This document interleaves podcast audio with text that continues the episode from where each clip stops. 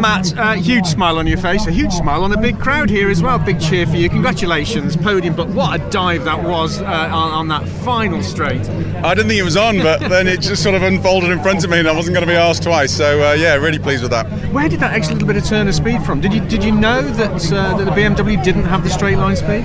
No, he was he was we were catching him by about just a tenth of a second a lap, and then I think the last, the last half of the last lap he just played it safe. He was safe through uh, through Church, and that allowed me to get a run on him. I got a real good run through Church, and then I got a run up in good slipstream behind him. I went for the inside, he covered the inside, and then he just braked so early and I almost ran in the back of him, so I jinked left just to not run in the back of him. And then he carried on slowing the car up, so that sort of opened the door, and I thought, well, we could have a go.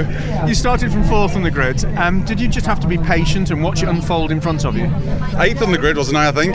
Yeah. Three eighth. Yeah. yeah. Um, yeah, really, um, yeah, because all the cars are strong. Uh, I was worried about Ashley because he was pretty racy to start with. Uh, and then I managed to get in front of Dan, and then Dan sort of held him at bay while I sort of tried to edge on. But um, yeah, just dead chuffed. Um, you're a tall bloke anyway, but you, you, looked even taller on the podium there. There's something about you when you get out of the car as well. I mean, it's nice to have the points, right. isn't there? Shoulders back, yes, very much so. Well done. Thanks. Cheers.